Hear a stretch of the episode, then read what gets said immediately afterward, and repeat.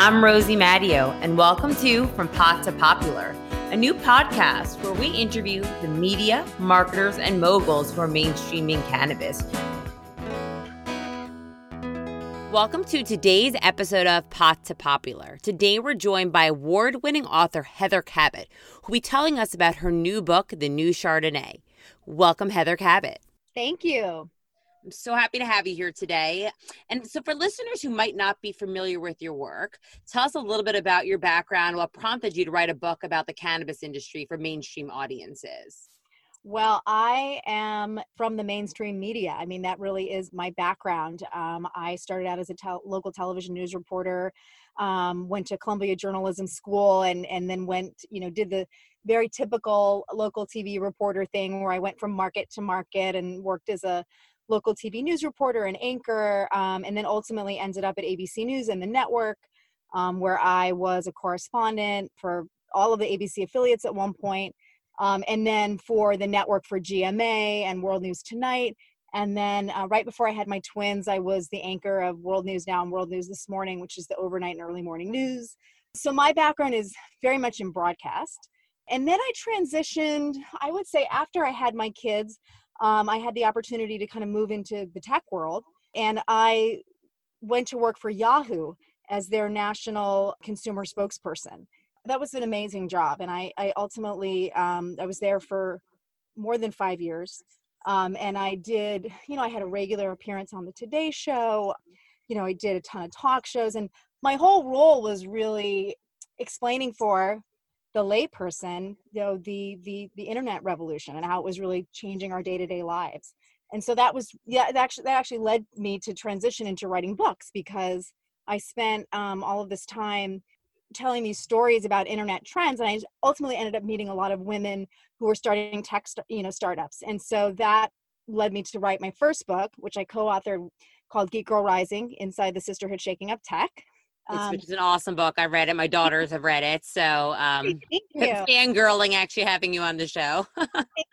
well, so and the reason why that's relevant is because through my research on Geek Girl Rising, one of the things that um, my co-author and I wrote about in that book is was about women investing in women-led tech startups. And so some of the women that were in that network who I had written about, I noticed were starting to invest in cannabis and I really didn't know anything about cannabis at all. And I, I say this often, I say it in the book, you know, I'm a just say no kid.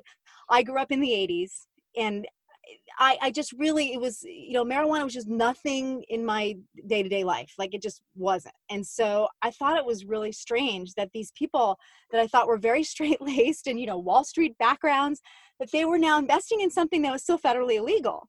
And I thought, that is just bizarre. And then at the same time, you know, it was around 2017. So we were starting to see things like, you know, Martha and Snoop's potluck party was on the air. And, you know, suddenly Oprah magazine is covering Kikoko and, you know, the THC tea parties and all of these things were happening. And I was noticing that that cannabis really seemed to be coming out of the shadows. And I really didn't understand why.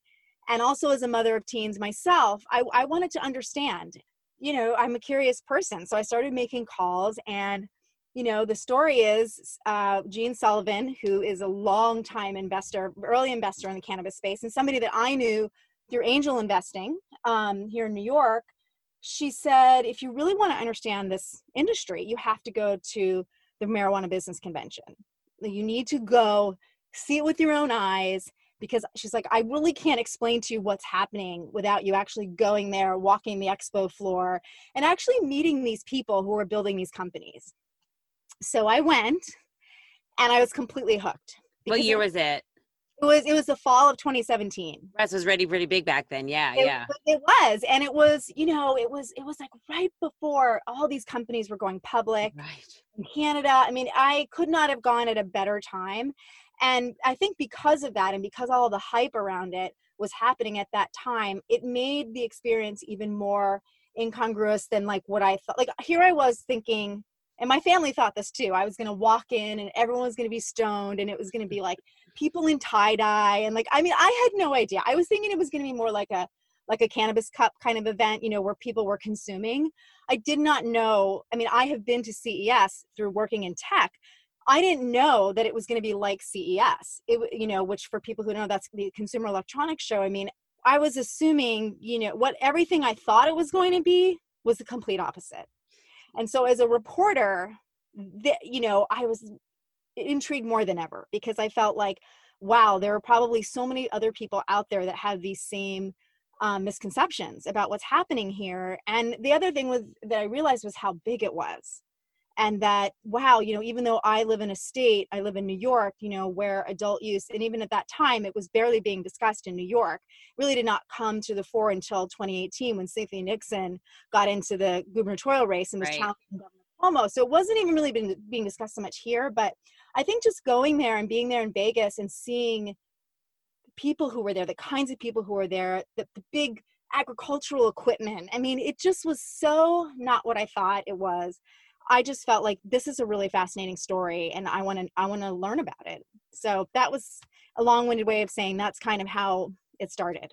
And and you mentioned it, you know, the perception you had, maybe your family had. Did you experience any pushback from your peers or family members, or these? Uh, you'd worked, you know, with some of these like big tech startups. I know you were starting to see some of the women come into the space, but what was, you know, the reaction? People saw that you were starting to talk about space, think about the space. What was it like, you know, being in New York, or where I still, you know, well, like you said, 2017, it was not really part of the vernacular. I have a very similar experience to you, where you know, three years ago, people were like, "Ha, so cute what you do," and now it's 2020, and everyone's got a cannabis and crypto trade, right? So, what was that like when you first told people? Certainly, my parents were like. In fact, when I told, I remember um, telling them I was going to go to this to the conference, and they were like, "Are you going to be okay? Like that, that's safe?" Like they were really. They thought I was going to be like hanging out with drug dealers. Like they just, they had no idea. And by the way, like I'm 50, and they were still worried about this. And um my kids you know i have i at the time both of my kids were in sixth grade and they were like mortified that I was working on this topic. Like they were like, "Do not tell anyone that you are working on a book about this. This is so embarrassing. You know, we don't want anyone to know." Um, but what's really funny is that as I went, you know, it's just the same experience as you. Like as I continued to delve into it and realize that there was this really amazing, rich story here. And I should say also the other thing that drew me to the space and to the story is the whole history of the drug war and how the industry is grappling with social equity. And of course, coming out of my first book, which was all about gender equity and people of underrepresented backgrounds having a seat at the table, that that was definitely a lens that I was coming to it with because I personally am really interested in that. But um, it was very funny to see suddenly I was kind of embarrassed about talking about it and all of a sudden back to school night this past year like people could most not popular mom there aren't you? popular mom there. Yeah. people coming up to me and when's your book coming out? You know it was so funny though and so to be reporting during that shift you know it was great because that's kind of what i was capturing in the book too because i followed the four main characters in the book pretty much from i tell their backstory from 2012 to like the fall of 2019 but i was really spending time with them embedded with them from let's say you know the fall late maybe winter of 2017 through you know through now right. so to be with them during the boom and then the bust and the vaping crisis and covid and it's been so interesting yeah, and you know, you've been following, you know, these women around for the past couple years, and you started the research process, like we said, like almost five years ago.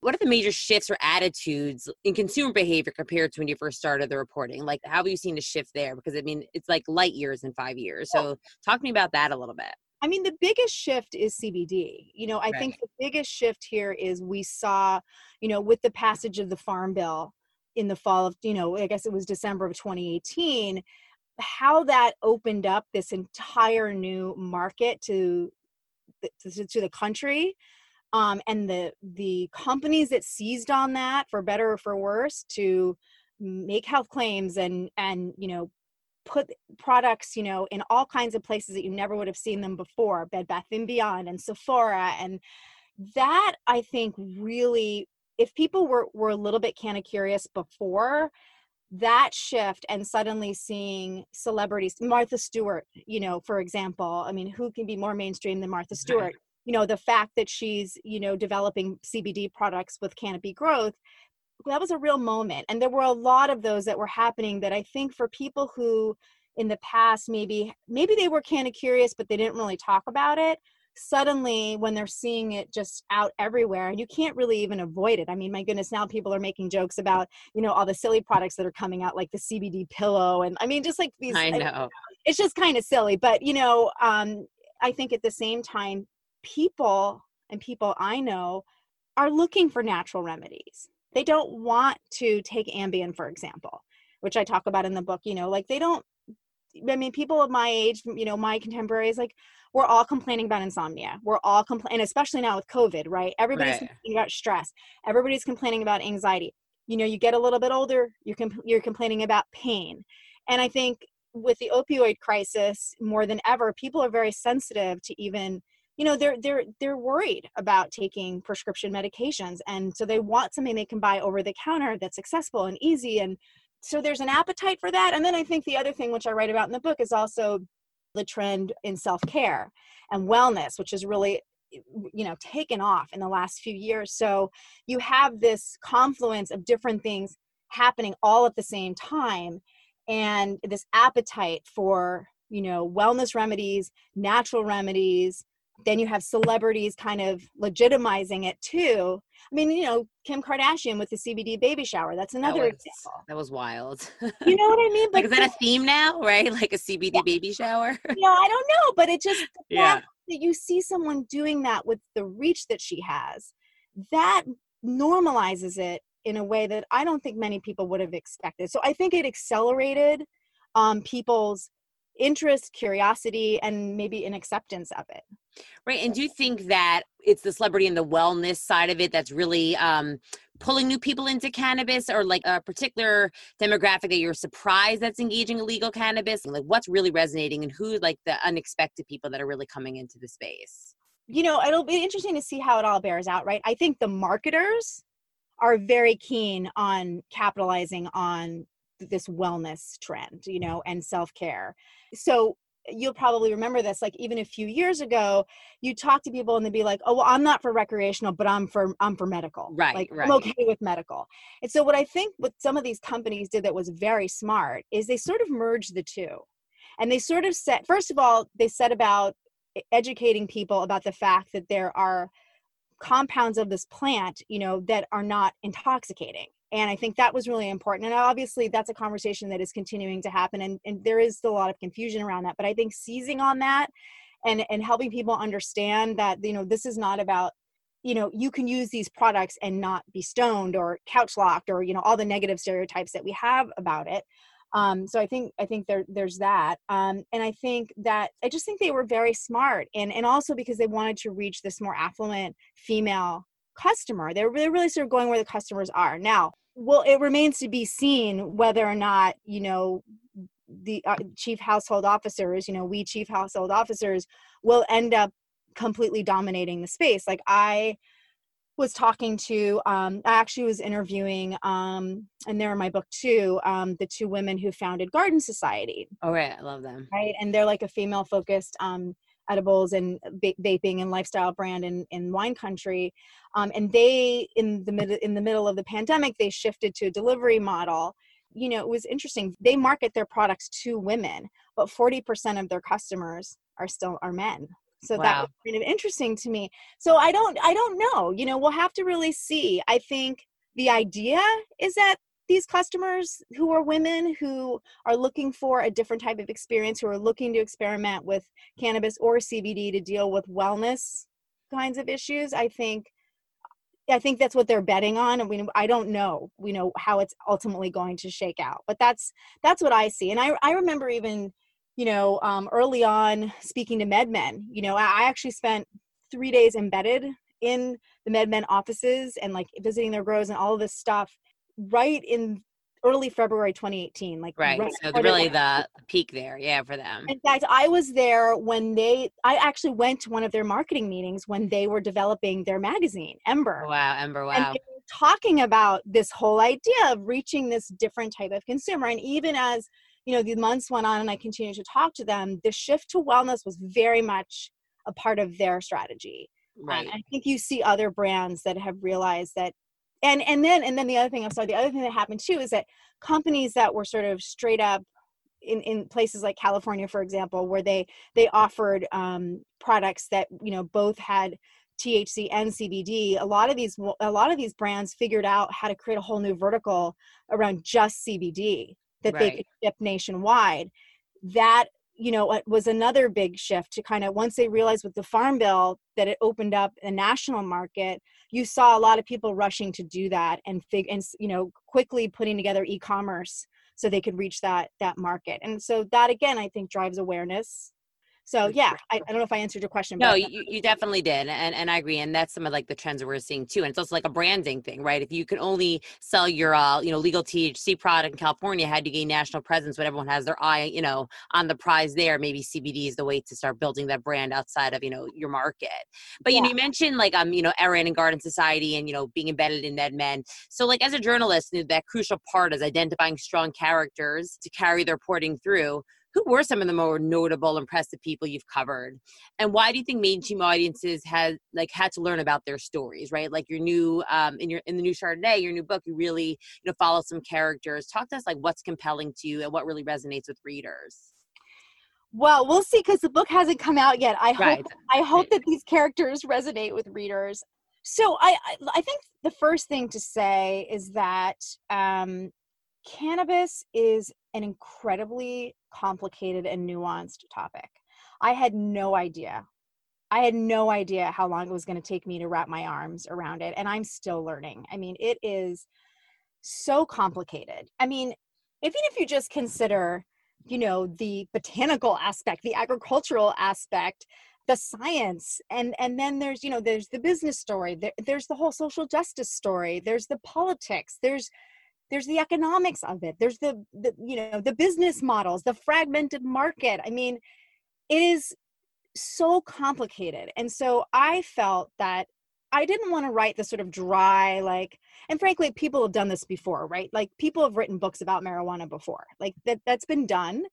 I wanted to write a really entertaining story and i wanted to find characters that had universal appeal from a human point of view. Like every single character in this book is dealing with a personal challenge and a, a, personal they're driven to go into this industry and take all the risks that they that they do for a lot of different reasons um you know so for some it's redemption for some you know it's it, it's about social justice for you know but they all have this and so that's really what i was looking for so people who would be compelling and interesting and also would represent aspects of this really complicated story that I wanted to communicate to an audience that knew nothing about this at all. And then the last thing was I wanted to make sure that that I, you know, there were so many people I could have uh, made the stars of the show, but I I really w- needed a narrative arc. Like so I needed and I didn't know that when I started. I didn't know I didn't know that these four characters would end up having sort of a real beginning, middle and an end. But I in putting the book together, ultimately when i was finally sitting down and writing that's how i decided to do it because that's just good storytelling. Yeah. Right? You know so you want to bring your audience along with you. I don't think i could have made up these characters. I mean so many of their stories are so crazy you know and like that was the best part. I mean it really is true like you know truth is stranger than fiction. And so the fact that these people gave me access to their lives and were willing to allow me to be a fly on the wall that was also a big part of it too was just having that access to them. And there were people that i approached. I will say there were i won't name who they are but there are people who were supposed to be part of this project who got nervous about it you know right. and didn't want me to be with them all the time and you know felt they wanted to control the story or control my access. And that's not how i work so, um, and that's not journalism. So there were some people that felt very uncomfortable with it. And, you know, I need to have the access to be able to really tell the story the right way with all of the, you know, to tell the unvarnished truth. For sure. And I think what's really interesting, um, you, know, you started this book a few years ago and talking about the unvarnished truth.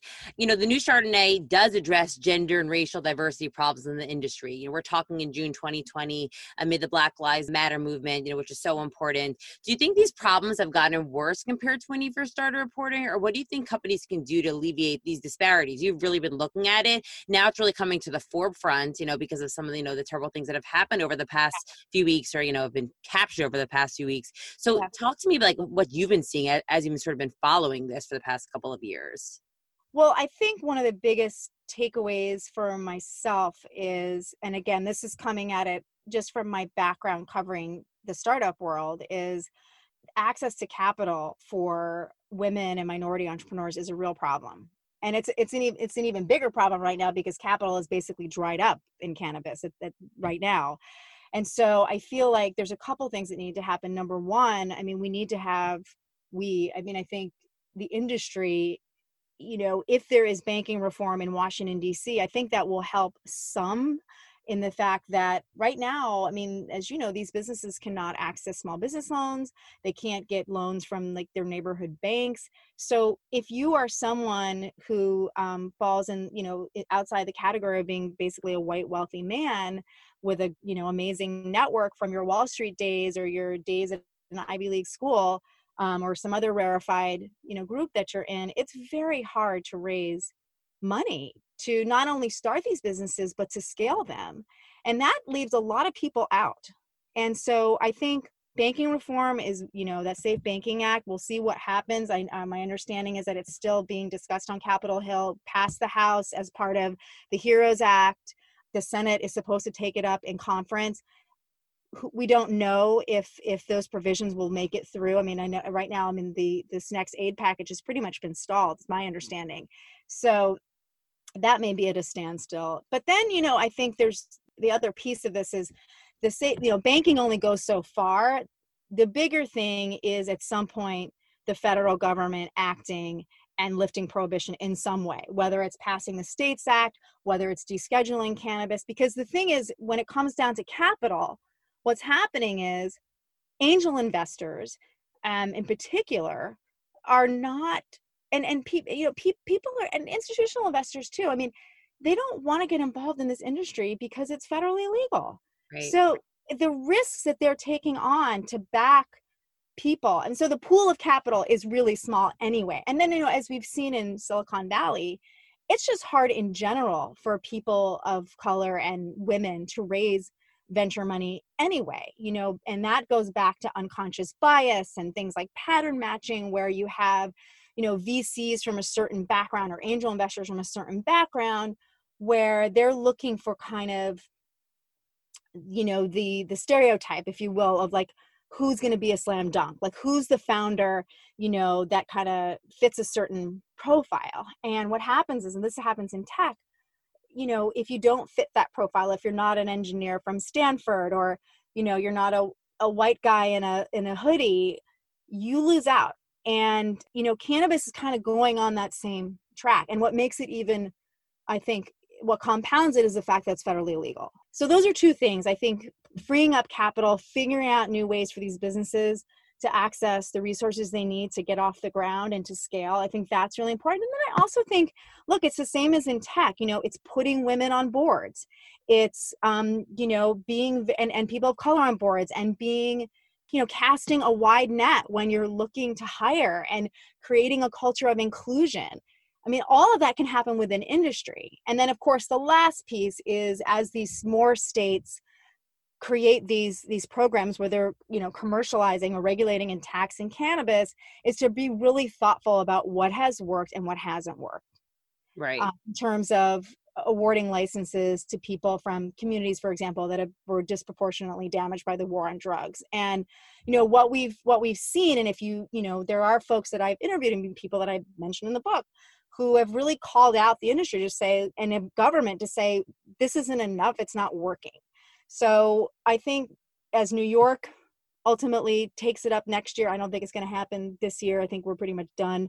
Um, you know as you know if in new jersey the ballot initiative passes in the fall, you know, Arizona, you know whether it's by legislature or whether it's by voter ballot initiative i hope that these state um, policymakers really look closely at how to be more equitable in this in this industry. I mean you saw what happened in new jersey and even in new york last year. These efforts completely broke down over social equity yeah people couldn't agree on how to do it. And i think they need to listen more and i think that there just needs to be really thoughtful analysis going into this. And look we we're all having this conversation nationally right now about systemic racism and i think everybody needs to have a reckoning about how cannabis kind of fits into that and be really honest with ourselves you know about how what are the meaningful ways that this can be remedied. It's i mean it's very sad to me Eh, you know as i write in the book you know there are people like ted and snoop who had this ideal that and literally this was like their ideal getting into this industry was to help disenfranchised people. And really you know they haven't it hasn't look it at the portfolio it it's not it doesn't look like that yeah. No and it and it i mean they have invested in you know in women but yeah. but i think it was very idealistic what they thought about way back in 2012 when they were first having these conversations and how it's actually been how it's actually been borne out you know at the state level and also within you know pri- private industry. For sure um, and i think also like at least i'm a hope like that like this consciousness of like what needs to be done or what should be done you know has been like amplified on a national level. So you know people who set out with those good intentions and business getting in the way you know keeping the lights on hoping that you know they will be like um reinvigorated you know to to do those initiatives that they had planned you know from the get-go so i mean that's my hope at least throughout these conversations I think that it's really about keeping it top of mind as you approach things. It's like I had this, I was saying before we came on that I did this interview with the former publisher of the Washington Post, and we were talking about newsrooms and the lack of diversity in newsrooms. And right you know the reckoning that's happening now as a result right. of all these protests and the fact that newsrooms are overwhelmingly white and you know and and it's just what we were both saying it's you know it's the onus on the people in power honestly to do the work. You know it is not the, the onus should not be on the people who who don't have the power to educate us on how to do this. Like we need to the people who are in leadership the people who run these companies the people who make decisions about this need to be at the forefront of diversifying what they're doing and creating a culture of inclusion in you know inside their companies and inside these markets. It's just got to be deliberate work. It has it, it has to be a priority yeah, for sure. And you know, you're still so like you said you did this um interview, you know, with former publisher of the Washington Post. You're still so tapped into you know the mainstream media scene. You know, and we talked about a lot of issues just now. Like what industry stories or trends and maybe they're not even as, you know, um, you know, as deep as, you know, think about social equity. Like what stories or trends do you hope more mainstream porters should be covering as relates to cannabis? Well, I don't think there's been a lot of great coverage about the impact of legalization on people who you know have suffered because of the right. war on drugs like you hardly ever see stories about expungement or you know the, the the, the real i'm actually working on something about this right now but the real challenges of like hey it's great that you know you legalize adult use but then you have to clear everybody's records and what are the practical logistics of actually yeah. doing that i mean that is that's why New Jersey broke down like last year. Like they just cannot figure out what to do with that, right? It's because really hard. So affected by the war on drugs, you know, cities like Newark, and, and what do you do, right? So first, you know, how do you sift through the data and figure out, you know, who get whose records get expunged, which charge, you know, which violations, which convictions, you know, all of that stuff, and then the uh, follow up is like, how do you notify them? Right how do you how do you tell them okay your record is cleared now. There's not a system in place to, to in california there's not a place a system in place to, to do that yet. That's actually where i've i've been talking to an organization called code for america yeah. which dispatches software engineers to go in and it's really cool. They go in and they design these systems these algorithms to help prosecutors offices figure out how to how to clear these records. And now the next part of the puzzle is well how do you tell people because that information is is private right. so how do you let them know that hey you your conviction is cleared you know so so this stuff is super complicated so i i think that that's certainly something that I'd like to see covered more. I think because the public needs to understand more about what's happening. I think the issue of impaired driving needs to be covered much more in depth. You know, I think we need to keep covering the impact of all of this eh, you know the good and the bad and I, I, think that's really important because right now you know there there is no federal oversight at all and so you know some states are doing a good job some states aren't and people don't totally understand you know and from a consumer safety point of view they don't i mean there's so much misinformation and confusion i think uh, it was bds analytics put something out a while ago saying I think it was like 50 per, 55% of Americans don't know the difference between CBD and THC. Right. There's a lot. I mean, that's yeah. so basic, isn't right. it? Like because here we are, you know, I've been covering this for several years, but that is a that's a very basic thing that people don't understand that at all yeah i often forget like been doing this a long time and you have you know conversations that are outside of like you know your little inner circle you know of the industry like okay there's that you know that's the thing the exciting part too there's still so much that's misunderstood so much. and so, so much, much to learn like this really is when people like you know there are a lot of ups and downs in this industry. Like when you have those like bad days, you're like, God, we were just at the beginning. We were just scratching the surface. Most America doesn't even, doesn't even know what the you know the possibilities are. You know, for this plant. This is the first inning, and then I think you know, look, covering the scientific research is really interesting, and yeah. again, that goes back to we could have so much more clinical research going on here in the U.S. if Congress acted. You know, if if if this was not federally prohibited anymore, there was some way to allow for more scientific or federal dollars to go into scientific research.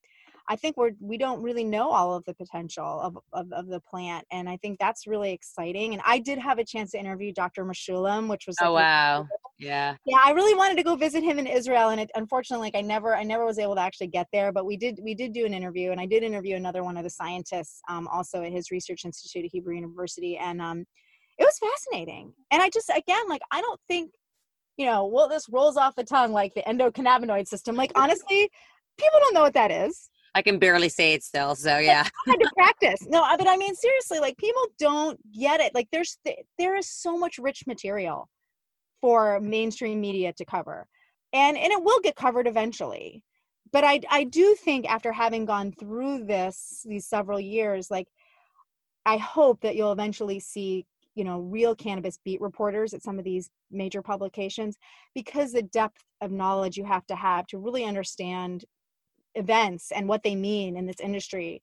You know as an outsider you really don't understand why one thing is more significant than another and i'm sure as you know from where you you sit you know a lot of the companies like they're constantly pitching stuff that's just not eh, it's there's as someone once said to me early on there's a lot of puffery in this industry yeah. and I think that's true. And I yeah. think and and we they get a lot. That's not a thing, you know. like we try to have a pushback, you know. Like you know, but they get away with it. A lot yeah. get away because with everything's it. so new, you know. Exactly. So they get away with it being like nobody knows. But at some point, you know, there's going to be like real, like, uh, you know, deep impactful looks at like you know what the product is, what the company is, and right. you know, get away with that. I I remember distinctly. I won't say what company it was, but I they pitched me on, you know, something, and they said it was like the first ever I don't know, like clinical study on blah blah blah blah, you know, and it ended up that like it wasn't a it was a survey they were doing mm-hmm. that they were running. It was not objective data. It was not but I mean, I know to ask those questions because I come from traditional media and I'm a and I'm a journalist, you know, and so and they're like, "Oh, we're going to give you an exclusive." And I was like, "Yeah, I don't like yeah this isn't re- this isn't ready for prime time yet but call me when you know you get some results or right. i don't know it's just it's just it's interesting and um yeah no we really are only in the first inning and and also so you know to that point so how has this book like helped you or your peers understand the cannabis industry? Um you know was it like some of the research talking to scientists or really was it like getting behind and learning about you know the characters? Like mm-hmm. how has it helped you and what do you hope readers really take away from this reporting? Like if they you know finish reading uh the new chardonnay like what is that main you know takeaway you want them to have well, I think I want them to understand if they were questioning before how we reach this inflection point in the country to where, you know, two thirds of Americans are, you know, saying that they are okay with legalization. I, I think I want them to understand why that happened. Like, how did that happen? Um, so that's like, you know, from sort of like a policy point of view, you know, and, and I, you know, I, I want them as they in the places where they live where this issue is being taken up i want them to understand how the industry works and i want them to understand how really you know complicated it is. And you know it's not just about somebody just deciding you know they're going to sell marijuana. I mean like eh, you know I, I i and and also understand the whole ecosystem of companies you know that it when we talk about job creation and the tax revenue you know it is not just about people selling marijuana products as you know you know it's software and testing and you know i mean it's just it's it's this whole thing. And so i think it's important for people to understand how sophisticated it is so that when they're going to the ballot box or they're watching their lawmakers take this up you know that they they have an understanding of, of what this what this is. And then the last thing more than anything i really just wanted it to be entertaining. You know i really wanted it to be about these four intrepid entrepreneurs that i'm you know and taking you on this adventure. And it cannabis happens to be the backdrop and right. you're going to learn about cannabis but it's not it, you know it's really just this great wild tale. You know that that's really what i wanted to do. And i actually thought about it from the beginning and I wanted to write it like a beach read. I wanted right. to write it so that, you know, hey, I'm going to learn about cannabis, but I'm also going to like, you know, find out what it's really like, you know, to start one of these businesses and all of the, you know, I mean, the crazy stuff that these people go through and the risks that they take. I think it's fascinating. And especially people who've been, in, you follow people who've been in the industry for a really long time. Like, like you said, you can't make it up, right? Um, and I think a lot of people, like, as as you know, having these conversations and throughout the country, people do want to know what it really looks like to work in legal cannabis. There's so much misconception. Like there still are those stoner stereotypes. I think, you yeah. know, a book like yours will probably help, you know, break down some of those stereotypes, let people know that these are real businesses, real people, right? Yeah. Some of them are moms, you know, just trying to, you know, do something, you know, with this like, uh, you know, this burgeoning new space. Yeah. Yeah. I mean, as I said from the very beginning when we first started talking, it, everything that I thought it was going to be, it was the complete opposite right. everything. I mean literally there's not one aspect of this story that was that that followed you know the the assumptions that i made. Every, every single one of them was completely disproven. And so it like i i think i said in the introduction of, of the book you know it was an alice in wonderland moment. You know everything was the opposite of what i thought. And that just makes for a really great story. Yeah I mean, I think people, readers are really gonna, you know, appreciate that. And then also, you know, speaking to people and having your experience. And I, I like to end like the show with this question. You know, you've twins. I, have got a bunch of kids. At the end of the week, we play this game. You know, Rose and Thorn. You know what the highs and lows of the weeks are. So, what have the highs and lows been for you since you know you you know delved into this industry? You know, you've done a lot. You've done you know reporting. You've been writing the book. Talk to me about like those highs and lows. So I would say that you know the greatest most enjoyable aspect of this whole project was the depth of it and the fact that I had the time, unlike working in daily news where, you know, I'm just trying to make deadline.